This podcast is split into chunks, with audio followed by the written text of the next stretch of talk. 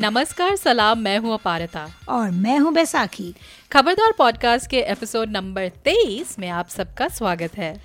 अब तक आप लोगों को हमारा फॉर्मूला तो पता चल ही गया होगा थोड़ी गपशप थोड़ा गाना बजाना। और फिर कुछ गंभीर विचार विमर्श हमारे बॉलीवुड बहस सेगमेंट में। वेल uh, well, पिछली बार हमने नेटफ्लिक्स इंडिया की पहली ओरिजिनल सीरीज़ सेक्रेट गेम्स के बारे में बात की। क्योंकि ये सीरीज़ अभी हमारे जहन से उतरी नहीं है और क्योंकि अपारिता को मौका मिला है द वरुण ग्रोवर से बात करने की। जो एक लेखक हैं, संगीतकार भी हैं और साथ में स्टैंड अप कॉमेडियन भी। उनके इन सारे हुनर का मिश्रण हमें मिलता है सीक्रेट गेम्स में, जिसमें उन्होंने बतौर लीड राइटर काम किया। तो हम प्रस्तुत करेंगे उनसे एक बात।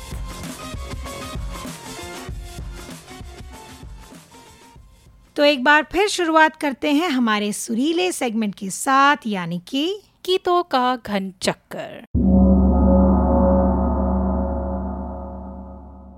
तो इस बार इस हफ़्ते काफ़ी बड़ा इवेंट हुआ टोरंटो में। अच्छा। अपारिता भंडारी का बर्थडे था फोक्स तो हमारा ये फ़र्ज़ बनता है कि हम खबरदार पॉडकास्ट के सुनने वालों की तरफ़ से मेरा ये फ़र्ज़ बनता है कि हम्म, मैं हम्म। अपारिता को बड़े ज़ोरों शोरों से ये बर्थडे विश करूँ इस गाने के साथ।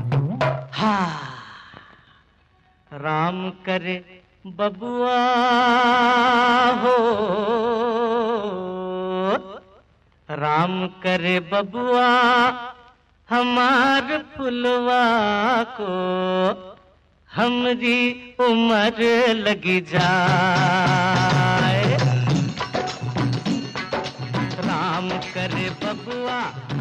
वाह बैसाखी मतलब तुम वो कहते ना चुन चुन के। तो ये गाना क्यों चुना मैंने? हाँ। ये बहुत लोगों को नहीं पता होगा। हम्म।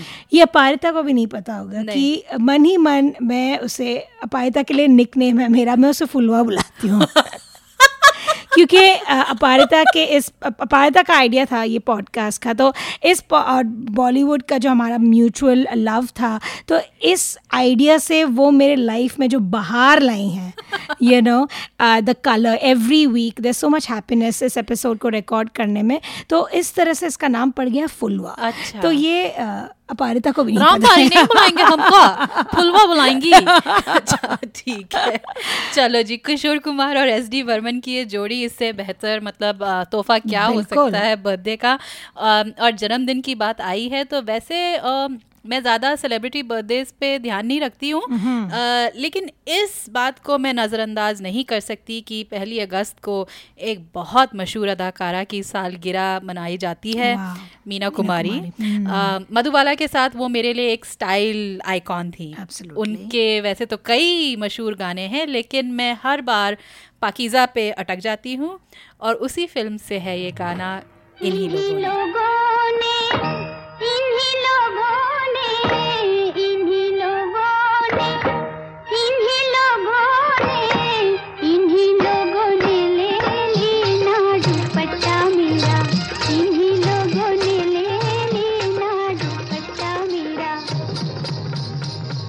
बाकी आज भी आ, ये गाना सुन के इतनी यादें ताज़ा हो जाती हैं और स्पेशली मीना कुमारी इस ब्यूटी जो उनके हम्म, चेहरे का नूर है हाँ. आ, वो इनकम्पेरेबल है। Lot of actresses can't don't have what she has but anyways इस बार हम कुछ अलग करने वाले हैं क्योंकि हमारे इस एपिसोड के महानायक वरुण ग्रोवर का रिश्ता संगीत से काफ़ी गहरा है। तो हमने गीतों का घन चक्कर कायम रखा है इस एपिसोड में, पर हम फिल्मी खबरों को स्किप करके सीधा जाएँगे हमारे बॉलीवुड बहस में।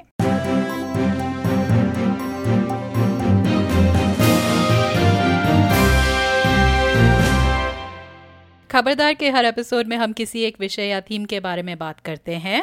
पिछले हफ़्ते हमने नेटफ्लिक्स इंडिया की ओरिजिनल सीरीज़ सीक्रेट गेम्स की बात की और अपारिता तुम्हें मौका मिला उस सीरीज़ के लीड राइटर वरुण ग्रोवर से बात करने की। Hello hello Varun hello hi दरअसल मैं वरुण से पहली बार टोरंटो इंटरनेशनल फ़िल्म फेस्टिवल में मिली थी कई साल पहले। उस समय वो अपनी पहचान बना ही रहे थे एक स्क्रिप्ट राइटर गीतकार स्टैंड अप कॉमेडियन में भी अपने कई सारे अवतारों में। हाँ मुझे तो एकदम साफ़ सुनाई दे रहा है। आपको नहीं सुनाई दे रहा है क्या? नहीं नहीं मुझे अब सुनाई दे रहा है और उस छोटी सी मुलाकात में भी मुझे उनकी एक एक बड़ा ड्राई सेंस ऑफ़ बिल्कुल डेड पैन वो बात करते हैं हाँ, उसका एक tone, उसका एक एहसास हो गया था। और ये भी कि उनसे लंबी बात करने में बहुत ही मज़ा आएगा। अ, तो जब मैंने उनको फ़ोन घुमाया कुछ ऐसे ही हुआ। अब टोरंटो में मेरी सुबह थी बम्बई में रात हो रही थी और पहले तो क्या हाल है आपके? मेरे ठीक है आपके क्या हाल है? वरुण को कुछ काम भी खत्म करना था तो ज़्यादा हाय हेलो में हमने वक्त नहीं गुजारा सीधा कूद पड़े। ओके सो आपका इज़ योर रिकॉर्डिंग थिंग ठीक चल रहा है? अब मैं अब स्टार्ट कर रहा हूँ। अब मैं शुरू कर दूँ। सेक्रेट गेम्स की तो, दुनिया में अ, लेकिन सेक्रेट गेम्स की दुनिया में घुसने से पहले अ, मैं वरुण की दुनिया को थोड़ा जानना चाहती थी तो शुरुआत हुई वरुण के बचपन से। मेरा जन्म हिमाचल का है और मेरे पापा वहाँ इंजीनियर थे एक डैम प्रोजेक्ट में और फिर और मम्मी स्कूल टीचर रही हैं बचपन से ही और मैं फिर वहाँ से हम देहरादून आ गए। देहरादून में पापा मिलिट्री इंजीनियरिंग सर्विस ज्वाइन किया पापा ने वहाँ और हम दो भाई हैं मैं और मेरा छोटा भाई। और हम लोग बचपन से ही किताबें बहुत पढ़ते रहे क्योंकि पापा को भी पढ़ने का बहुत शौक था किताबें और दुनिया भर की सब तरह की किताबें। और इसलिए हमको भी बचपन से सब तरह का बाल साहित्य मिलता रहा। पढ़ने का शौक धीरे धीरे लिखने के शौक में भी बदल गया। जब मैं शायद दस साल का था तब एक कहानी छपी मेरी पहली कहानी जो थी। बालहंस नाम की एक पत्रिका आती है राजस्थान प्रकाशन पत्रिका प्रकाशन। तब से लिखने का शौक है और घर में बहुत उसको लेके encouragement भी मिला घर में मम्मी पापा दोनों से। बाल हंस के अलावा और भी बाल पत्रिकाएँ आती थी घर पे। मतलब एक चंपक और नंदन और चंदा मामा भी आती थी लेकिन उनमें जो था वो शायद थोड़े छोटे बच्चों के लिए था या उसमें उतनी लेयर्स नहीं होती थी कहानियों में या कॉम्प्लेक्सिटी नहीं होती थी बालहंस में वो होती थी। ऐसी एक कहानी थी। चूचू चला गया या चूचू उड़ गया, दोनों में से एक। और वो एक बच्चे की कहानी थी जिसको एक चिड़िया का छोटा बच्चा मिलता है, घायल। और वो उसको घर ले आता है और फिर दोनों में दोस्ती हो जाती है और फिर वो एक दिन जब वो चिड़िया का बच्चा ठीक भी हो जाता है और बड़ा भी हो जाता है तो वो उड़ के चला जाता है। और वो बच्चा, बस इतनी ही कहानी थी। वो सैड एंडिंग थी मेरे हिसाब से मतलब वो जनरली सब नहीं मानेंगे उसको सैड क्योंकि अच्छी रिलेशनशिप थी एक बच्चे और चिड़िया की। और लेकिन वो ख़त्म होती है ऐसे नोट पे कि मुझे बड़ा उद, मैं उदास रहा वो पढ़ने के बाद। और मेरे अंदर आता रहा कि वो चिड़िया का बच्चा जो है फिर कहीं अब कहाँ होगा क्या कर रहा होगा अकेले उसको कैसा लग रहा होगा। ये सब मैं सोचता रहा तो मैंने अपने मन में एक कहानी बनानी शुरू कर दी और लिखनी शुरू कर दी जो कि उसी का सीक्वल था। तो मैंने वो सीक्वल लिख दिया और उसका नाम था चूचू लौट आया। और उसमें वो कुछ साल बीत गए हैं एक दो साल और वो दो साल बाद वो बच्चा बड़ा हुआ है और उसको वो कोई चिड़िया वापस मिलती है और वो चूचू के एक उसने टैग लगाया था चिड़िया को। एक कागज़ का छोटी सी चिप्पी थी जो उसकी चोंच पे चिपका दी थी क्योंकि उसको चोट लगी थी चोंच पे। तो वो चिप्पी देख के उसको पता चल जाता है कि ये चूचू तो मेरा चूचू है। और वो उसको फिर वापस उनमें अब एक दोस्ती उस तरह की होती है कि अब वो साथ नहीं रहता लेकिन मिल गया है तो अब आता जाता रहता है जब ये शाम को स्कूल से वापस आता है तो। उन्हीं दिनों वरुण की एक दिन तबीयत खराब हो गई। बुखार था जाड़ों के दिन भी थे। मेरी मम्मी क्योंकि स्कूल में पढ़ाती थी तो वो घर पे मुझे छोड़ गई थी कि तुम घर में आराम करो और बाहर धूप सेको बाहर आँगन में एक अ, अ, पलंग डाल दिया गया था और उस पलंग पे मुझे लिटा के कि सोते रहो तुम धूप खाते रहो ठीक हो जाओगे। और वो जब तक वापस आई स्कूल से दोपहर दो बजे तब तक मैंने ये कहानी लिख ली थी और मैंने उनको दिखाई तो वो उन्होंने उनको बहुत पसंद भी आई उन्होंने कहा ठीक है भेज के देखते हैं। तो कहानी बालहंस भेज दी गई। कुछ ही महीनों के बाद मार्च में जवाब भी आ गया। कि हम आपकी कहानी छाप रहे हैं और साथ में उन्होंने एक पचास रुपये का एक नोट भेजा जो उस समय के लिए बहुत बड़ी बात थी। 1990 में आप सोचिए पचास रुपये का नोट मिल रहा था जो आज भी अगर मैं किसी वेबसाइट पे आर्टिकल लिखता हूँ तो वो करीब करीब उतना ही मिलता है अगर वो इन्फ्लेशन जोड़ लिया जाए तो। जी। तो वो बहुत बड़ी बात थी उस समय पचास रुपये मिले थे तो वो मेरे लिए बहुत बड़ा एक्साइटमेंट का पैसे तो नहीं लेकिन ये कि हाँ कहानी छप गई है वो भी उस मैगज़ीन में जो मुझे बहुत ज़्यादा पसंद है। तो वो संपादक साहब का बहुत बड़ा शुक्रिया रहेगा उसमें कि उन्होंने वो पहला मौका दिया और घर पे मम्मी पापा ने जो वो किया, एक तरह से मतलब एक्सेप्ट किया कि हाँ जो भी पहली कहानी है उसको भेज दिया जाए। तो वो बहुत पहली कहानी बिना रिजेक्शन के छप गई मेरी। पहली तनख्वाह कितनी अहम होती है, किसी के लिए भी। अपनी पहली कमाई का वरुण ने क्या किया, ये उन्हें पूरी तरह से तो याद नहीं है, लेकिन डेफिनेटली आइसक्रीम तो खाई होगी, क्योंकि आइसक्रीम हम लोग साल में दो या तीन बार ही खाते थे। बहुत बड़ी चीज़ होती थी आइसक्रीम उस समय। ऐसा मतलब अभी तो लगता है बड़े हो गए हैं तो जब मन किया आइसक्रीम खा सकते हैं फ्रिज में डब्बा रखा रहता है। लेकिन उस समय तो साल में दो बार ही आइसक्रीम तीन बार मिलती थी आइसक्रीम हमको। एक बार मेरे बर्थडे पे, मेरे बर्थडे पे शायद नहीं मिलती थी क्योंकि जनवरी में होता है, सर्दियों में हम जहाँ रहते थे। मेरे भाई के बर्थडे पे और जिस दिन हमारे स्कूल का रिज़ल्ट आया है। तो रिज़ल्ट वाले दिन हम आइसक्रीम रिज़ल्ट का दिन का मतलब ही होता था आइसक्रीम खाएँगे। और तो वो पचास रुपये से डेफिनेटली आइसक्रीम खाई होगी और मुझे याद भी है कि देहरादून में एक बहुत फ़ेमस जगह थी, कुमार स्वीट्स है घंटा घर पे और उसके ठीक सामने एक सॉफ्टी का पहली मशीन हमने ज़िंदगी में जो देखी थी सॉफ्टी की, जो उस समय लगी थी वहाँ पे। और वो, नहीं तो आइसक्रीम उससे पहले कुल्फ़ी ही देखी थी हमने। वो सॉफ्टी की मशीन थी जो बहुत हमारे लिए अमेजिंग चीज़ थी। और मेरे ख्याल से ये क्या दो रुपए की सॉफ्टी होती थी उसमें। तो हमने वो तो ज़रूर खाई होगी, बाकी पता नहीं। देहरादून में घंटाघर के सामने वाले आइसक्रीम की दुकान की सॉफ्टी का वो स्वाद। और ऐसी कई और यादें बनाने के बाद वरुण अपने परिवार के साथ लखनऊ चले गए। उस समय वो छठी कक्षा में थे और बारहवीं कक्षा तक वहीं रहे। वरुण मानते हैं कि लखनऊ में परवरिश का सबसे ज़्यादा असर रहा है उनकी ज़िंदगी पर। भाषा वहाँ की मतलब मेरी जो भाषा जो ज़िंदगी भर की भाषा है वो लखनऊ से मिली है मुझे।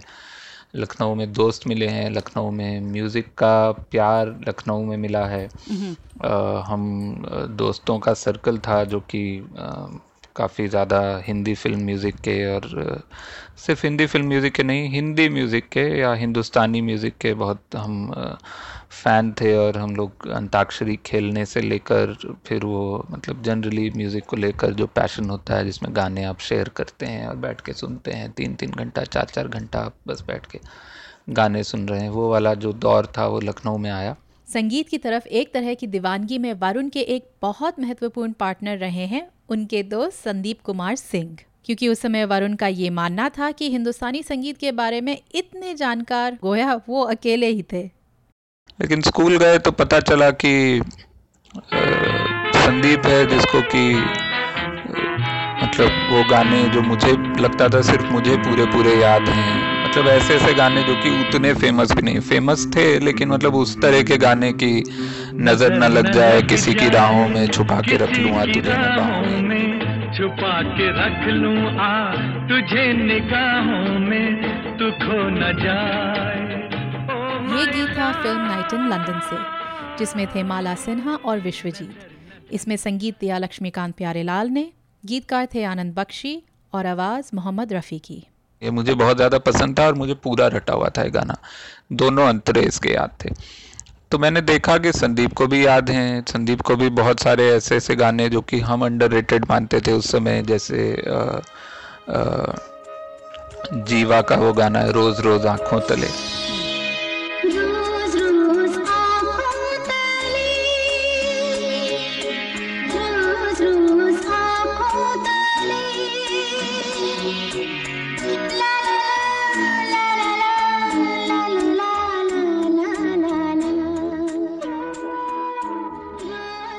जैसा वरुण ने कहा, ये गीत था फ़िल्म जीवा से। उन्नीस में आई इस फ़िल्म में थे संजय दत्त और मंदाकिनी।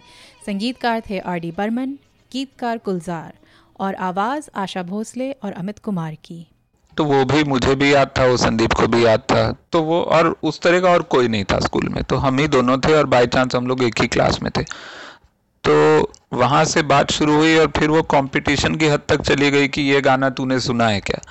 और वो अगर मैंने नहीं सुना होता था तो मुझे बेइज्जती महसूस होती थी और उसने नहीं सुना होता था तो उसको होती थी। तो तो उस तरह से हमने गाने खोजने शुरू किए, ऐसा गाना लाएँ कि जो संदीप ने ना सुना हो। फिर ढूंढ मतलब ध्यान देना बहुत ज़्यादा रेडियो पे अजब अजब टाइम पे, या सिलोन ढूंढ के सुनना कि सिलोन पे आ जाएगा कोई ऐसा गाना जो कि विविध भारती पे नहीं आता है। ये श्रीलंका ब्रॉडकास्टिंग कॉरपोरेशन का विदेश विभाग है। सुबह के सात बजकर बत्तीस मिनट होने वाले हैं। शुरू करेंगे हम सबका प्यारा प्रोग्राम पुरानी फ़िल्मों का संगीत। तो इन सब के बीच में रेडियो बहुत बड़ा किरदार था हम मेरे और संदीप के बीच में। वरुण और संदीप का ये मधुर मुकाबला उनके स्कूल तक पहुँच गया। वो दोनों केंद्रीय विद्यालय में पढ़ते थे जहाँ अक्सर कोई ना कोई फ्री पीरियड होता था। और उस फ्री पीरियड में क्लास क्या करे? बैठे बैठे क्या करें? करना है कुछ काम। शुरू करो अंताक्षरी लेकर प्रभु का नाम। और उसमें फिर हमने धीरे धीरे ये किया कि हम पहले मुखड़े की अंताक्षरी होती थी, लेकिन फिर हम लोग को लगा कि ये तो बहुत आसान है हमारे लिए। तो हम अंतरे की अंताक्षरी पे आ गए कि आप सिर्फ़ मुखड़ा गाएँगे तो आपको पॉइंट नहीं मिलेगा, आपको मुखड़ा प्लस अंतरा गाना है। फिर हम करते करते वहाँ चले गए, जहाँ अंताक्षरी अंतरों की ही होने लगी कि मुखड़ा आपको गाना ही नहीं है, आपको म से आया तो आप अंतरा शुरू कीजिए, म से। तो वहाँ चले गए। तो वो हमारा वो दीवानगी की हद तक हम लोग चले गए थे और विविध भारती उसमें फिर सुबह कौन सा गाना आ, लास्ट तुमने सुना था उस पर झगड़ा होता था जो आ, क्योंकि हमारा स्कूल नौ बजे का था और सवा आठ बजे वो शुरू होता था कार्यक्रम चित्रलोक। सुबह सवा आठ बजे से सुनिए चित्रलोक का आयोजक आयोडीन नमक। अच्छे तो चित्रलोक में नए गाने आते थे और वो सवा आठ से नौ बजे तक होता था और नौ बजे ही स्कूल था। तो हम लोग स्कूल से घर हमारा दस मिनट की दूरी पे था। तो भी हमको आठ पचपन पे स्कूल पहुँचना है तो आठ पैंतालीस निकलना पड़ेगा। अब उसमें मैं और संदीप दोनों सोच रहे थे कि एक गाना एक्स्ट्रा सुन के आए ताकि बोल सकें कि तूने लास्ट कौन सा सुना था और उसके बाद ये वाला आया था, मैंने वो सुना। तो उस चक्कर में हम लोग कई बार स्कूल ऐसा एकदम डॉट नौ बजे पहुँचे या नौ पाँच पे पहुँचे, ऐसा भी होता था, उसमें डांट भी खाते थे। लेकिन ये पूरा एक जो मैडनेस था, जो कि अकेले नहीं आ सकता है, उसके लिए आपको एक, वो चाहिए होता है पार्टनर तो वो पार्टनरशिप संदीप के साथ बहुत अच्छी बनी उस टाइम पे, और संदीप बहुत अच्छा गाता भी था। मैं नहीं गा पाता था, वो गाता भी बहुत अच्छा था। तो उस वजह से भी मुझे अच्छा लगा कि एक दोस्त है जो गाता है और फिर अंताक्षरी में भी मतलब खुशी होती थी देख के कि अच्छा पूरा पूरा गाना सुनने को मिल रहा है किसी अच्छे गायक की आवाज़ में मतलब। उसके बाद वरुण पहुँचे कॉलेज बी एच यू यानी बनारस हिंदू यूनिवर्सिटी इंजीनियरिंग पढ़ने। जो कि अब I I T B H U है। उस समय I T B H U था जब मैं गया था। वहाँ वरुण ने अपनी पहचान बनाई नाटक के मंच पर। खैर छोटे मोटे नाटक तो स्कूल से ही लिखते आ रहे थे लेकिन कॉलेज के लिए जाने से पहले उन्होंने लखनऊ में एक ऐसा नाटक देखा जो उन्हें प्रभावित कर गया। नाटक का नाम था दयाशंकर की डायरी। जो कि आशीष विद्यार्थी करते हैं और नादिरा बब्बर का नाटक है। आ, मतलब नादिरा बब्बर ने डायरेक्ट किया है और आशीष विद्यार्थी सोलो एक्ट है डेढ़ घंटे का शायद। तो वो मैंने देखा था। जो मुझे बहुत ज़्यादा इम्प्रेसिव लगा एक तो क्योंकि उससे पहले हमने जो भी नाटक देखे थे वो लखनऊ में मतलब लोकल ग्रुप के थे जो कि ठीक ठाक होते थे अच्छे भी होते थे लेकिन ये एक बॉम्बे का नाटक जो कि उस लेवल का हो प्रोफेशनली जो हमने कभी सोचा नहीं था तो वो सब बहुत आ, उसमें देख के एकदम ऐसा वो झटका सा लगा कि अच्छा ये लेवल भी होता है। तो तब से दिमाग में था कि कहानियाँ मैं लिख रहा था मैं कविताएँ लिख रहा था कि अच्छा नाटक लिखेंगे। फिर बी एच गए वहाँ देखा कि वहाँ काफ़ी अच्छा थिएटर का सीन था। और यूनिवर्सिटी थी तो वहाँ पे और भी बाकी फैकल्टीज़ के भी नाटक होते थे और सब बड़ा अच्छा करते थे। म्यूज़िक वाले जो थे फैकल्टी ऑफ़ परफॉर्मिंग आर्ट्स है वहाँ पे। उस सब में आ, मतलब मुझे लगा कि मैं भी अपना कुछ लिखना चाहूँगा। तो पहला नाटक मैंने सेकेंड ईयर में ही लिखा था कॉलेज के सेकेंड ईयर में। फ़र्स्ट ईयर में स्किट्स लिखे थे, लेकिन सेकेंड ईयर में आते ही मैंने एक नाटक लिखा जो कि हेविली इंस्पायर्ड था दयाशंकर की डायरी से। मैंने अपना एक दयाशंकर की डायरी बनाया। दयाशंकर की डायरी में एक बंदा है जो कि बम्बई आता है और बम्बई में स्ट्रगल करता है एक एक्टर बनने की और अल्टीमेटली वो बन नहीं पाता है, उसके स्ट्रगल पे है। हम्म।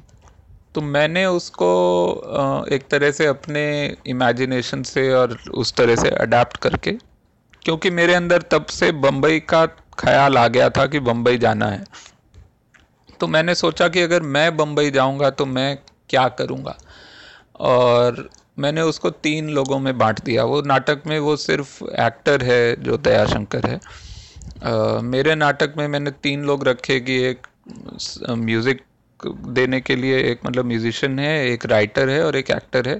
और ये तीन लोग हैं जो कि बम्बई में आए हुए हैं अलग अलग शहरों से और एक एक फ्लैट में वन रूम में साथ में रहते हैं तीनों और तीनों अलग अलग हर रोज़ अपने अपने स्ट्रगल पे जाते हैं और हर रोज़ वापस आके शाम को तीनों फेल होके अपने किस्से सुनाते हैं। और तीन बड़े अच्छे एक्टर मिले मुझे। दो अच्छे एक्टर तीसरा मैं खुद था जो कि बहुत ख़राब एक्टर था। लेकिन बाकी दो मुझे बड़े अच्छे एक्टर मिल गए थे जो कि सीनियर थे मेरे से कॉलेज में। और वो नाटक के लिए कुछ एक्टर को भी अवार्ड मिला था और मुझे राइटिंग के लिए मिला था कुछ। तो वहाँ से मेरे लिए वो बहुत बहुत ज़्यादा इंकरेजिंग हो गया कि पहला ही जो नाटक लिखा है उसमें मेरे को डायलॉग के लिए मिला था। और जो एक्टर था, जो मेन सेंट्रल कैरेक्टर था, उसको एक्टिंग के लिए मिला था। फिर उसके बाद एक और जो बड़ा नाटक हमने बनाया जो कि थर्ड ईयर में मैंने लिखा था वो उसका नाम कुनाल था। और वो एक हॉस्पिटल में सेट था पूरा का पूरा नाटक और वो काफ़ी ज़्यादा मतलब वो बहुत ही ज़्यादा फिल्मी नाटक था। मैं तुम्हें इस तरह खामोश नहीं होने दूँगा। छह महीने से तुम्हारी बक बक सुन रहा हूँ मैं। बोल बोल के मेरा सर खा गए हो तुम। बोलो। बातें करो मुझसे। बातें करो मुझसे। बातें करो मुझसे। बाबूशाही वो मतलब ऑलमोस्ट वो आनंद से इंस्पायर्ड था एक बच्चा था जो कि टर्मिनली इल है और वो हॉस्पिटल में आया है और हॉस्पिटल में सबके अपने अपने इश्यूज़ हैं और कैसे वो उनसे एक रिलेशन बनाता है और वो उनको उनके प्रॉब्लम से डील करने का रास्ता सुझाता है और वो चला जाता है तो हम्म। ये मतलब ऑलमोस्ट आनंद का ही कोर आइडिया लेके लेकिन इसमें गाने बहुत सारे लिखे और एक सबकी एक बैक स्टोरी बनाई हर कैरेक्टर की हॉस्पिटल का जो डॉक्टर था और नर्स थी और एक सीनियर डॉक्टर थे और बॉय था ऐसे करके बहुत सारे वो कैरेक्टर थे। तो ये एक्चुअली सबसे मुश्किल नाटक था लिखना क्योंकि था तो बहुत फिल्मी आइडिया लेकिन उसके बावजूद इसमें बहुत सारे कैरेक्टर थे। तो ये और इसको भी काफ़ी ज़्यादा अच्छा रिस्पांस मिला। तो मेरी लाइफ तब से मैंने मतलब सोच लिया कि हाँ राइटर तो बनेंगे। कॉलेज में पहले ही नाटक प्रतियोगिता में पुरस्कार पाने से वरुण को बहुत प्रोत्साहन मिला। उन्होंने अपने दोस्तों के साथ एक नाटक मंडली भी बनाई। वहाँ पे हमने अपना एक थिएटर ग्रुप शुरू किया अपने दो दोस्तों के साथ मैंने शुरू किया। तो प्रणय आर्या और अनिमेश पाठक ये दो दोस्त थे मेरे कॉलेज में और हमने मिल के एक गैप प्रोडक्शन नाम से शुरू किया ग्रोवर आर्या पाठक और अपने नाटकों को लेकर अलग अलग युवा उत्सव में भी भाग लिया। लेकिन फिर भी कॉलेज ख़त्म करने के बाद वरुण ने एक साल नौकरी की पुणे में। और वो जॉब लेकिन एक साल के अंदर अंदर मुझे समझ आ गया कि ये सॉफ्टवेयर की नौकरी तो मेरे बस की नहीं है। And I should just you know give up and move to Bombay and start looking for work as a writer. क्योंकि चाहे कॉलेज से उन्हें लेखक बनने का कितना ही जोश था फिर भी एक हिचक भी थी। वो ज़रूरी था क्योंकि सीधे बॉम्बे आने का मेरे को पता भी नहीं था कैसे आना है। मैंने जॉब इसलिए लिया कि पूना में था मुझे लगा बगल तो पहुँच जाऊँ फिर वहाँ से जाके देखूँगा। So it was always at the back of my mind कि I will come and you know move to Bombay but I didn't know when and how so I said okay let's move to Poona और फिर वहाँ से मैं मतलब mental block था. It was nothing more so once I reached near Bombay and you know physically I got close. So then uh, somehow the block disappeared and I said okay चलो चलते हैं. 2004 में वरुण मुंबई पहुँच गए। एक साल ढूँढने के बाद वरुण को अपना पहला ब्रेक मिला। For the great Indian comedy show वहाँ पे मैं स्टैंड अप और स्केच uh, कॉमेडी लिखने लगा। स्टैंड अप कॉमेडी से गीतकार और गीतकार से हिंदी फ़िल्में लिखना। उनकी प्रगति सरल तो नहीं थी लेकिन एक के बाद एक अवसर मिलते रहे। जस्ट जो इंटरेस्टिंग दिखा अभी वो किया वैसा रहा है मेरा मूड हमेशा से। लाइक like, अचानक से स्टैंड अप कॉमेडी दिखी मैं कहीं कैफ़े में बैठा हुआ था और वहाँ मैं कुछ और करने गया था मतलब मैं खाना खाने गया था और वहाँ पे there was a poetry open mic going on. So i started doing poetry open mics. वहाँ पे मैं मैं जीत गया पोइट्री ओपन माइक वो कॉन्टेस्ट टाइप था और तो मुझे स्टेज का जो एक ऑकवर्डनेस था वो चला गया. Then there was a there was a comedy open mic at the same venue so I said अच्छा मैं वहाँ पोइट्री ओपन माइक कर ही चुका हूँ मैं नाम लिखवा लेता हूँ और देखते हैं. इट्स ओनली टू मिनट्स दो मिनट का स्टेज टाइम था। And I won that event and as a prize I got five minute stage time the next time so वो किया और फिर उसके बाद फिर किया। So it was just I would say almost accidental stand up comedy also and almost accidental lyrics writing also because मैं तो नहीं मैं तो लिख रहा था स्टैंड अप मतलब टीवी के लिए लिख रहा था। And I just saw Anurag Kashyap blogging on about no smoking on P F C that passion for cinema website and he was blogging about his film and I just wrote as a comment on the blog immediately like not like a prepare thing मतलब मैं comment में ही कविता मैंने लिखी. Hmm. And I said कि this is my whatever expression for no smoking. Hmm. Like it was a poetry on smoking. Then he called me saying कि तुम अच्छा लिखते हो ये मैं गाना बना दूँगा इसका एंड uh, ये जो तुमने पोइट्री लिखी इसको मैं फ़िल्म में एज अ सॉन्ग यूज़ करूँगा सो so, वो नहीं हुआ but later he he knew and he told me that you know in a way he told me that I can be a lyrics writer. Which I became later with his next film or two films after that hmm. for Anurag. But uh, वहाँ से मेरे को वो रास्ता मिल गया वो मिल गया तो वो चलने लगा and because I had that grounding in music which I told you about with Sandeep Singh and all those years of listening to music मुस्कुरा कर रहे का है अच्छा थोड़ी लगता है आपको परमिशन लेनी चाहिए घर जाते हैं तो पहले पूछते हैं कि अंदर आए कि ना आए ना So this was something uh, I had never planned to do, but this was something I enjoyed doing a lot, and this was what I would have ideally liked to do, but I could not believe that I can be that person who writes lyrics. And still, when I started doing it, it just happened. It just started flowing. Same for comedy, same for uh, uh, script writing in a way. I mean, I wanted to be a script writer, that was the only goal. But when will I write a film? What kind of film? It just happened. Like Neeraj discussed the idea with me about Masan, and I said, okay, let's go to Banaras and try writing it. And we just kind of did a, you know, did an unstructured or unplanned thing, not unstructured, but unplanned visit to Banaras and uh, just started writing it. And uh, then the sacred games is the only thing where i went in with complete planning and i knew what we are going to do. In terms of like you know i knew okay this is the final shape of it. This is going to be on netflix. This is going to be uh, you know this is the plot of the book. Mm-hmm. so lots of things were pre-decided as against Masaan which was like even while we were shooting I knew कि हम अपने लिए बना रहे हैं कोई नहीं देखने वाला ये कहीं नहीं जाएगी ये दुनिया में कभी रिलीज़ नहीं होगी किसी फेस्टिवल में नहीं जाएगी ये हम घर में बैठ के देखेंगे। And that was my feeling throughout like because it was impossible to imagine your film going going out there you know forget going to cannes film festival or other film festivals. Just on a big screen this thing we are shooting right now and we are seeing it through that small camera lens mm.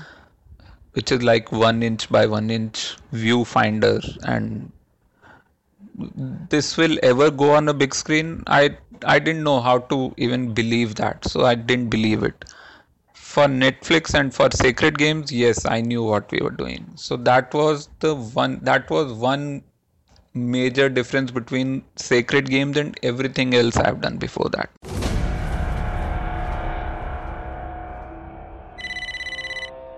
कौन? सुनो ना। Life बदलने वाला है तुम्हारा। 25 दिन है बचा लेना अपने शहर को। उसने तुम्हें क्यों फ़ोन किया। 6 जुलाई को नेटफ्लिक्स इंडिया ने सीक्रेट गेम्स रिलीज़ की। नेटफ्लिक्स इंडिया की ये पहली ओरिजिनल सीरीज़ थी। विक्रम चंद्रा के उपन्यास पर आधारित सीक्रेट गेम्स हमें कहानी बताती है मुंबई के एक कुख्यात गैंगस्टर गणेश गायतोंडे और उनके पीछे लगे हुए एक इनामदार पुलिस अफसर सरताज सिंह के बारे में। इस शो को इंडिया में तो सराहा ही विश्व भर में भी बहुत प्रशंसा मिली है। चूँकि सेक्रेट गेम्स एक नेटफ्लिक्स शो है, उसको बनाने के लिए कई अमरीकी तौर तरीके अपनाए गए। मिसाल के तौर पे एक राइटर्स रूम होना।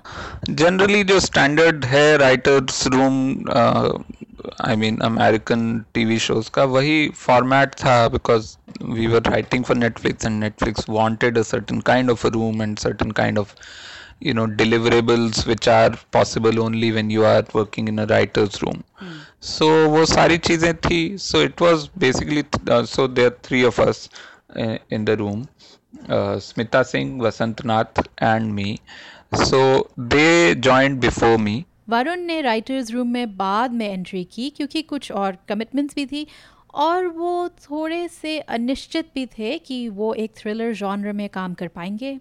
और I prefer political you know something I political और कॉमेडी और drama these are the things I see myself more as writing and still this novel because of its multiple layers and many many themes so it had everything it had uh, a very very um, you know uh, strong political uh, undertone. Mm. It had great drama. It had uh, lots of, uh, I would say, funny sequences also, and lots of philosophy also. So there were many things, and it was up to us to see where we want to, you know, what layers we want to put on top and what layers we want to put as the as the second or third or fourth subtext in the in in the, in our material.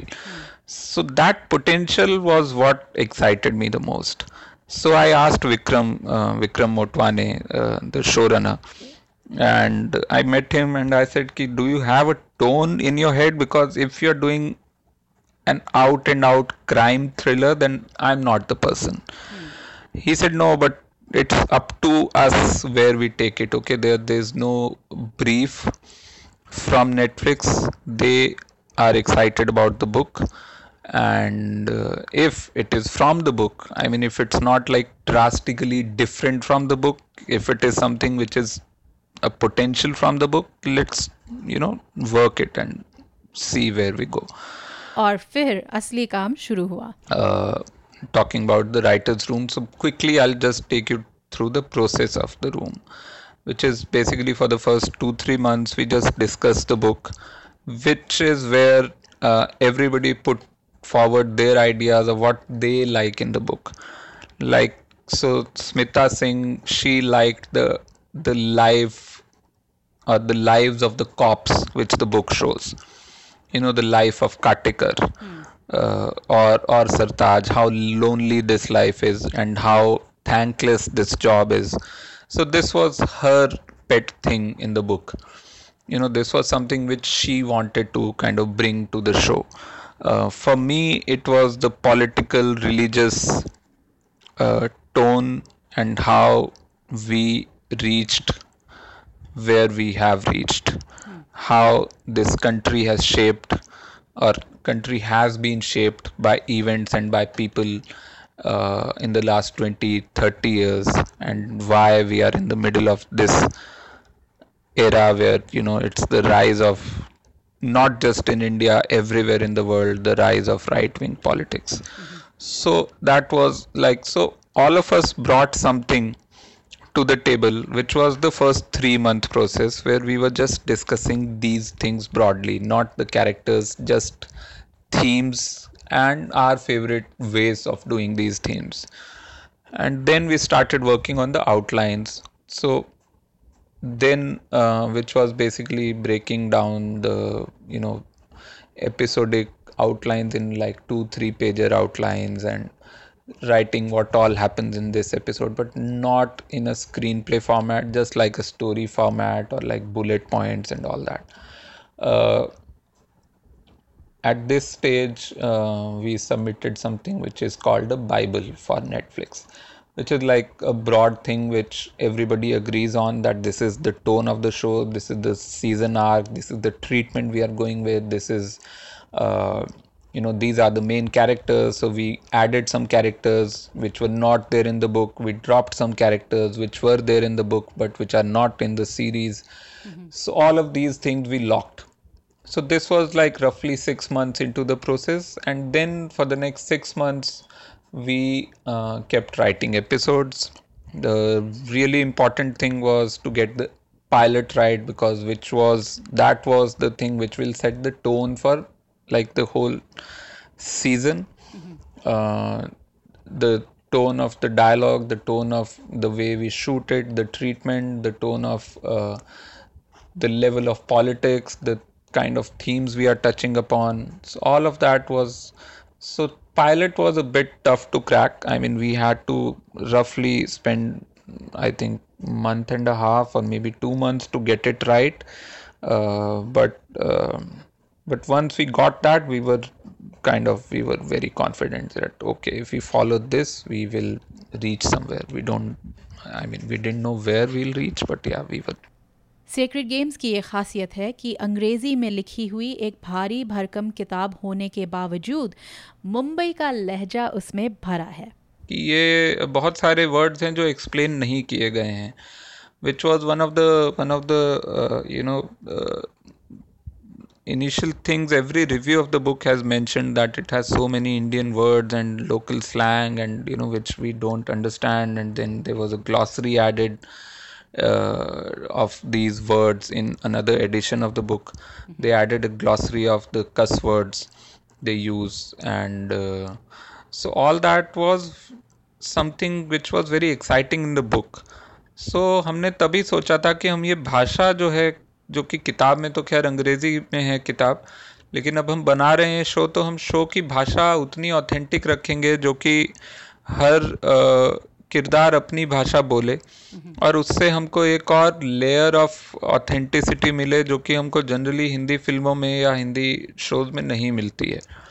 और ये शुरुआत इसकी हुई थी जब pilot में ही शायद एक सीन था जो कि अब नहीं है। तब तक हमने मराठी लाइंस नहीं लिखी थी वो हिंदी में थी लेकिन क्योंकि मैं पायलट लिख रहा था तो मुझे पंजाबी आती है तो मैंने सरताज का और उसकी माँ का सीन जो है वो पंजाबी में लिखा था। And we sent the pilot and we told Netflix कि ये हम पंजाबी में करना चाह रहे हैं they were very cool with it and the thing was everybody who read the pilot they like this thing कि अच्छा सरताज जो सरदार है वो अपनी माँ से पंजाबी में बात कर रहा है। एंड देन वी फिगर्ड कि ओके जब सरताज बात कर रहा है तो फिर तो सबको जो मराठी बोलते हैं, उनको मराठी में बात करना चाहिए। और अगर और कोई कैरेक्टर है जो कि इंग्लिश बोलता है, या जो भी जितनी भी भाषाएँ हम यूज़ कर सकते थे तो वहाँ से वो आइडिया एक दरवाज़ा खुला। वो दरवाज़ा खुला तो हमको बहुत अच्छा लगा, और रिस्पांस भी बड़ा अच्छा आया उसका। And that's something which many people are still saying uh, you know they they like this thing about the show that it's uh, it sounds sounds true कार काटेकर हाँ की जोया तुझ्यामुळे तिकडे लय उदास असणार होता चले काय गप्प आहे हाँ आपको पता है ना सर इसके वॉलेट में है ना बीवी के फ़ोटो के नीचे जोया का फ़ोटो है और शायद इसी सच्चाई ने इस शो को सर्वलौकिक भी बनाया यहाँ तक कि कई लोगों ने सेक्रेट गेम्स की तुलना एक और सुप्रसिद्ध नेटफ्लिक्स शो नार्कोस से भी की है। यूनिवर्सैलिटी तो मेरे ख्याल से कोई भी कहानी, मुझे तो समझ नहीं आता है कि कोई कहानी यूनिवर्सल कैसे नहीं हो सकती। हर कहानी यूनिवर्सल होती है, जहाँ तक मुझे समझ में आता है। मैं किसी भी देश का लिटरेचर पढ़ सकता हूँ। मैं ये सोचूँगा नहीं कि ये अच्छा ये स्कैंडिनेवियन है, इसलिए मुझे समझ नहीं आएगा, या ये अफ्रीका के किसी देश का है तो मुझे समझ नहीं आएगा, या जहाँ का भी होगा। मुझे तो हर जगह का लिटरेचर या हर जगह की आर्ट क्योंकि आर्ट की खासियत ये होती कि उसकी कोई बाउंड्री नहीं होती है। They are I mean stories and ultimately they are human emotions so for me it never it always made sense that you know it will go on netflix and people from 190 or i forget the number of locations it's uh, countries it's it's going to i don't think it's 190 probably it's less 140 or something but uh, uh, सब जगह जाता है तो वो तो मतलब हम देखते हैं तो सबको देखना होगा देखना चाहिए या देख सकते हैं comparing to narcos i i won't do that because for me it's uh, it's a completely different genre also uh, in the sense that narcos is almost a biopic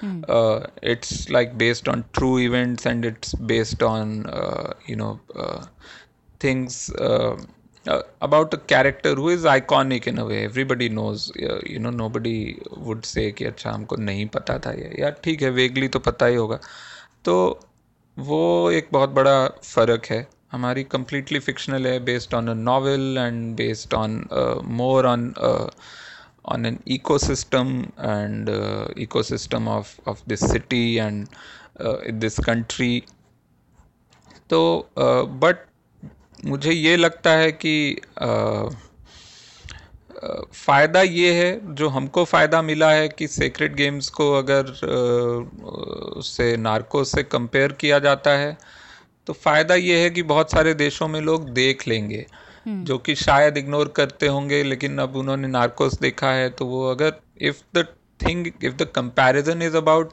only about the ambition and about कि okay the is a show from a country we don't know much about and this is a way to know the country and the city yes in that sense yes but otherwise I think that's where the comparison and but I i don't complain if if it helps people, more people watch the show. Sacred Games की ये भी खासियत है कि गणेश गायतोंडे और सरताज सिंह के साथ साथ कई अन्य पात्र हैं जो अपने ऊपर से दर्शक की नज़र हटने नहीं देते। काटेकर, पारोलकर, अंजलि माथुर, बंटी, कांताबाई और कुकू। किताब में कुकू का किरदार बहुत ही छोटा है। दो पन्नों में उसका ज़िक्र होता है, जब काटेकर और सरताज एक स्टेक आउट में बैठे होते हैं। समय बिताने के लिए काटेकर एक किस्सा शुरू करता है पुलिस फोर्स के एक पुराने इंस्पेक्टर तालपाड़े के बारे में the force laughed at him. It was not his aged rooster's walk or the new dark glasses he sported. The problem was that he loved Cuckoo, just like that actress from long ago. And as Talpare told anyone who would stop and listen, Cuckoo was as beautiful as a Kashmiri apple, and nobody could deny the fragile and fatal charm of Cuckoo's nakhras. But she was a man. She said she was 19, but she had danced at various bars for the last five years, so it was more likely that she was 25, at the very least 22 or so. She had luxurious straight hair to the small of her back, lightened to a striking almost golden, a pert bottom of astonishing roundness, and opulent lips that deserved a poem of their very own. But there was never any doubt that Cuckoo was a man. She never attempted to hide this. She had a slim, long chest, and her voice was husky. But she still accumulated a following as she moved from bar to bar, increasing her earnings each time. So why had Talpade become such a majnu for Cuckoo? लेकिन Netflix series Sacred games में इस किरदार का अलग ही अंदाज है कुकू का जादू जिसकी कुक्कू उसका बम्बई ऐसा बोलते थे ईसा इतना बड़ा था कि उसको अपन गोली से नहीं हरा सकता था उसको हराने के लिए कुक्कू को जीतना माँगता था। बोल बेबी मेरे साथ चल। कहाँ लेके जाएगा? जन्नत। जन्नत तो मैं हूँ। जिसको जन्नत देखनी होती है ना वो मेरे पास आते हैं। उसमें असल में थोड़ा हिस्सा हमारी राइटिंग का है और थोड़ा हिस्सा अनुराग कश्यप का है। Uh, the way he treated it. So we um, so that idea came uh, like hum aise hi we were just thinking because we wanted uh, uh, a kind of emotional center for Gaitonde and we wanted to create a character. There was no character in the book before Subhadra before his marriage. Mm. so it's almost like he's you know there's he is um, kind of he is into many prostitutes before that but there's no uh, anchor or emotional anchor in his life. So we thought okay maybe he can have a girlfriend and uh, then we just chanced upon this character cuckoo and this idea came ki why not place cuckoo as gaitonde? Because anyway the constables are talking about cuckoo so there is a legend about cuckoo uh, in the book. So why not put that as gaitonde's love interest? And uh, we wrote it that way that so we made her a bit central like she becomes a thing of contention between gaitonde and isa. Uh, but that emotional uh, and we still wrote it like a love love interest and all that but still that added layer of uh, poignancy that added layer of a very very uh, uh, I don't know, unsaid connection between Gaitonde and Kuku, That came from Anurag because what happens and uh, you know generally and what happened with us also that the Gaitonde portions which are shot by Anurag completely. So Anurag likes to kind of get into the script on his own. Hmm. like even if you give him complete script and everything but he he likes to rewrite. And he likes to interpret material on, on his own in his own way. So when he read the scripts he said okay i'm going to do some things with cuckoo which you have not written. And uh, i'll keep trying and i'll keep calling you. I'll keep you in the loop but i'll keep rewriting stuff and uh, we said yeah of course go on. And then he um, added that scene of Kuku and Gaitonde that breakdown scene and you know then Gaitonde saying ki mujhe Kuku ka jadoo nahi chahiye mujhe sirf Kuku chahiye. And all that. The way i mean probably the lines were still written in our draft but the way he shot it the way he added that that gravity to the scene and then Kubra Said's performance, the way she carried that role, uh, it's, uh, I mean, absolutely, it took the character to another level. Kuku का जादू तो चल गया फिर भी उसके किरदार को लेके थोड़ी आलोचना हुई ये कि एक ट्रांसजेंडर एक्टर को कास्ट नहीं कर पाए absolutely that's a failure and I am मतलब I am always I always regret that thing and I apologize for that thing to everybody you know out there because this was an opportunity this was an opportunity which would have uh, uh, have been path breaking if you know if uh, we had managed to cast a transgender actor for this role वो नहीं हो पाया उसके बहुत सारे reasons थे we auditioned also but I'm not going into uh, because that will sound like defense only but uh, I'll just say we auditioned and still we could not uh, you know uh, finalize somebody Mhm. so that's a failure and I completely agree with that that all the criticism uh, दूसरा criticism जो generally जो एक और भी characters को लेके है which is about you know killing of female characters or even in this case a transgender character and not letting them uh, complete their arc or, or using them as only a only an agent for the male characters. So that again i i see uh, i understand that criticism. I kind of i hear that criticism. Uh, i know that is right on many many level uh, levels but at the same time this is uh, uh, you know part of the source material. We were tied to the source material. Uh, we were uh, uh, i mean we could not do beyond a certain point. We could not do things all in this season. We hope to you know rectify lots of things and we hope to at least not repeat the same mistakes and you know find new mistakes and that's how life goes but yeah uh, hopefully these things won't be repeated.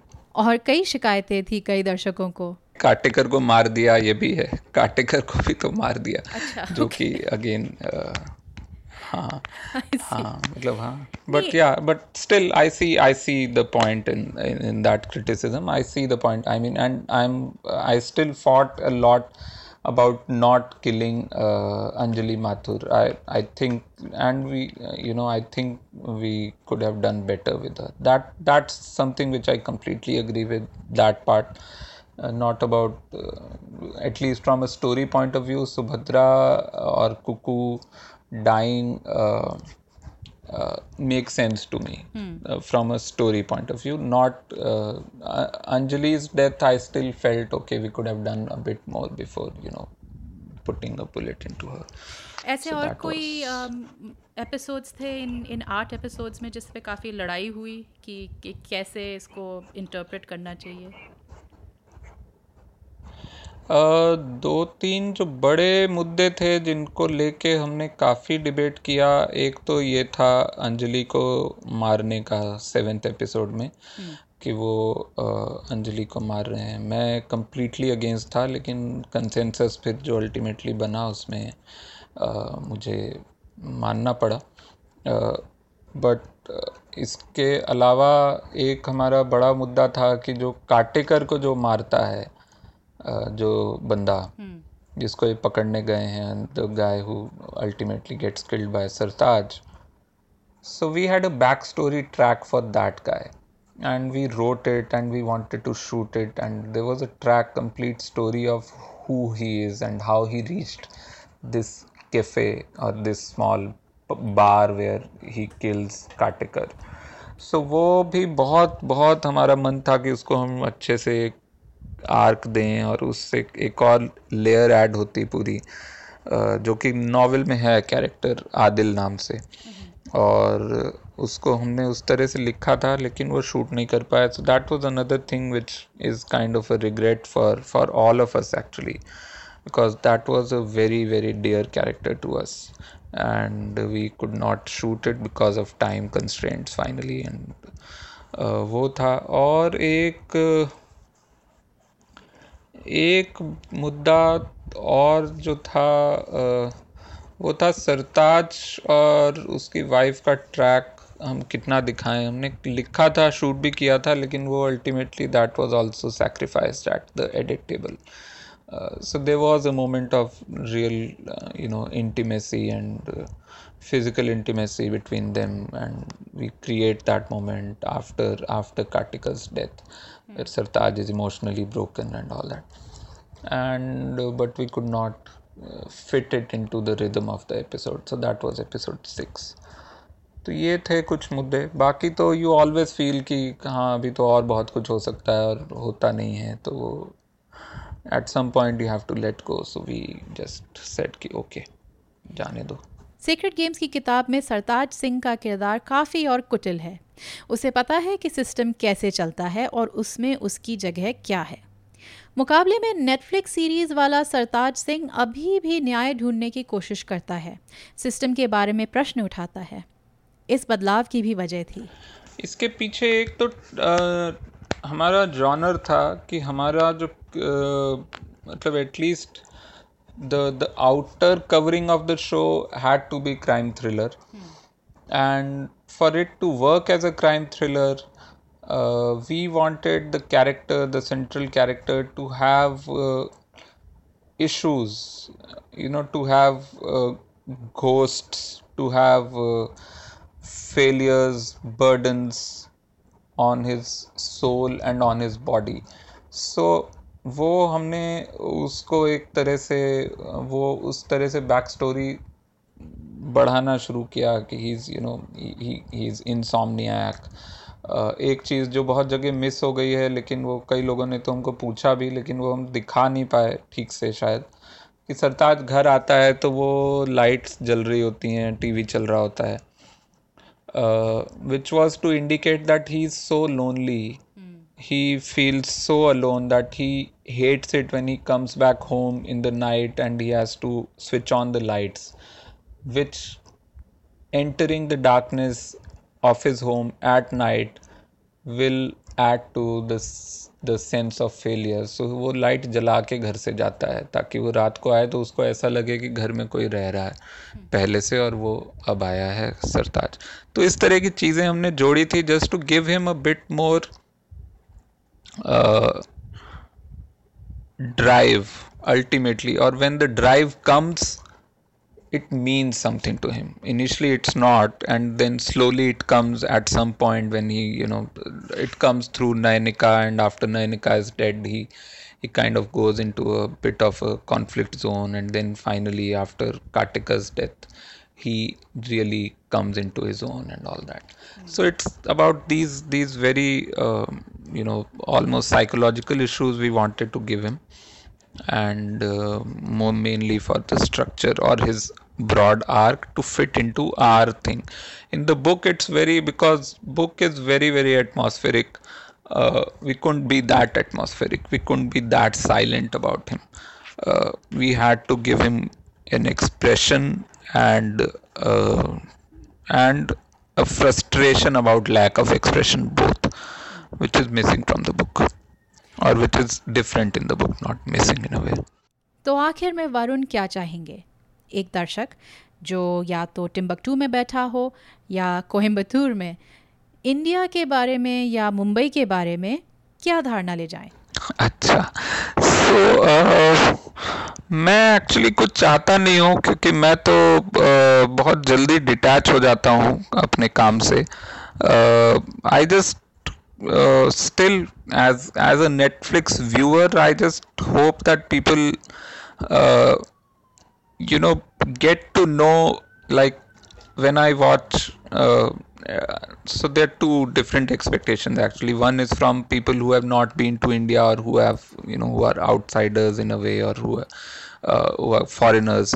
So f- from them i expect that they get to know the how complex a nation india is and why there are so many uh, conflicts and what's the core of these conflicts and you know uh, these multiple because the most difficult thing in the world is to explain to a non-indian what india is hmm. and that's what we wanted to give a sense of and for indians uh, i hope they they get to see a chain of of uh, thought because they know the they know these events and they know these events are scattered events sometimes uh, especially through Gaitonde's story but the reflections we see in Sartaj's story so in Gaitonde's story we are seeing the rise of you know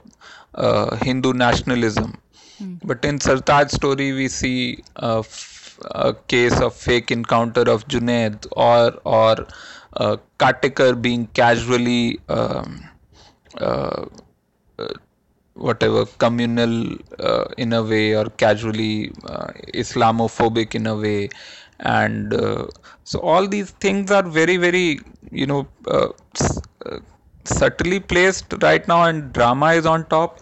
But I hope people watch it for of course for drama but also for these layers and that the show is trying to build a picture not just of these characters and not just of this city but of our times. That's what a very hopeful me but i'm i'm okay if people watch it just for drama. That's also okay with me वाकई में अपारिता I I mean mean, जैसा मतलब उनके काफ़ी interviews मैंने सुने हैं यूट्यूब पे डिफरेंट चैनल्स पर ये बहुत अच्छा लगा। ये जो intimate look into specially his childhood stories सबके पास ये थोड़ी थोड़ी चीज़ें हैं राइट ये अंताक्षरी खेलना वगैरह हाँ. जो उन्होंने बात की। और वो चंपक और नंदन ये सब ये सब मुझे बातें याद आ गई हाँ. जो चाचा चौधरी ये सब कॉमिक्स आते थे घर पे तो वाकई बचपन की यादें ताज़ा कर दी। और it says a lot about जब भी वो बात करते हैं उनके चाइल्डहुड uh, का और उनके जो चाइल्डहुड इन्फ्लुएंसेस का असर जो है वो वो दिखता है शायद उनके काम में। वो कह रहे थे कि आठ साल की उम्र में उन्होंने जो पढ़ना शुरू कर दिया था एक एंड वो जो वो जो बहुत फरी लगा कि उस टाइम के लिए वो कह रहे थे उस कहानी में जो लेयर्स थे जो अब हम बात करते हैं ऐसे बड़े होके कि इस कहानी कैरेक्टर में लेयर्स वो उसी टाइम से आई थिंक कुछ कुछ लोगों का आई थिंक एक वो मनोस्थिति होती correct, है कि वो correct. मतलब सोचने लग जाते हैं तो लगता है कि काफ़ी बचपन से ही वो काफ़ी गंभीर किस्म के और वो दिखता है उनके काम में हाँ। जो गहराई है वो बिल्कुल दिखती है। बिल्कुल और हम भी उनके करियर पे एक नज़र रखेंगे क्योंकि लगता है is going to do like big things Hindi cinema देखते हैं उसके बदलाव में कितना हाथ है। और हम अपने श्रोताओं से भी कहेंगे कि हमें बताएँ उन्हें ये गुफ्तगु कैसी लगी वरुण के साथ?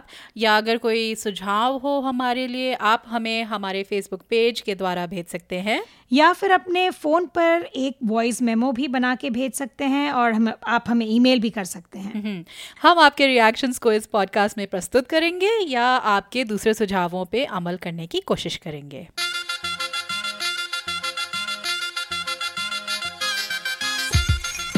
तो खबरदार पॉडकास्ट का तेईसवा एपिसोड यहीं खत्म होता है। अगले एपिसोड में हम बात करेंगे फ़िल्म धड़क के बारे में और कैसे हिंदी सिनेमा में जातिवाद को कास्टिज्म को हम्म। दर्शाया गया है। इस बीच अगर आपको हमसे गुफ्तगू करने का मन करे तो आप हमें हमारे website Khabardar podcast dot com या फेसबुक पेज से हमसे संपर्क कर सकते हैं। जाने से पहले कुछ लोगों का शुक्रिया अदा करना है। हमें तकनीकी मदद दी राजेश तुगल ने। हमारा थीम म्यूज़िक प्रोड्यूस किया है प्रोफेसर क्लिक ने और सबसे बड़ा थैंक यू आप सब सुनने वालों का। एप्पल पॉडकास्ट या गूगल पॉडकास्ट या आप जैसे भी पॉडकास्ट सुनते हैं हमें सब्सक्राइब ज़रूर कीजिए और हमारे लिए एक प्लीज़ रिव्यू भी लिख दीजिए। बहुत मदद होगी हमारी इससे। तो अगले एपिसोड तक हमें इजाज़त दीजिए और खबरदार रहिए।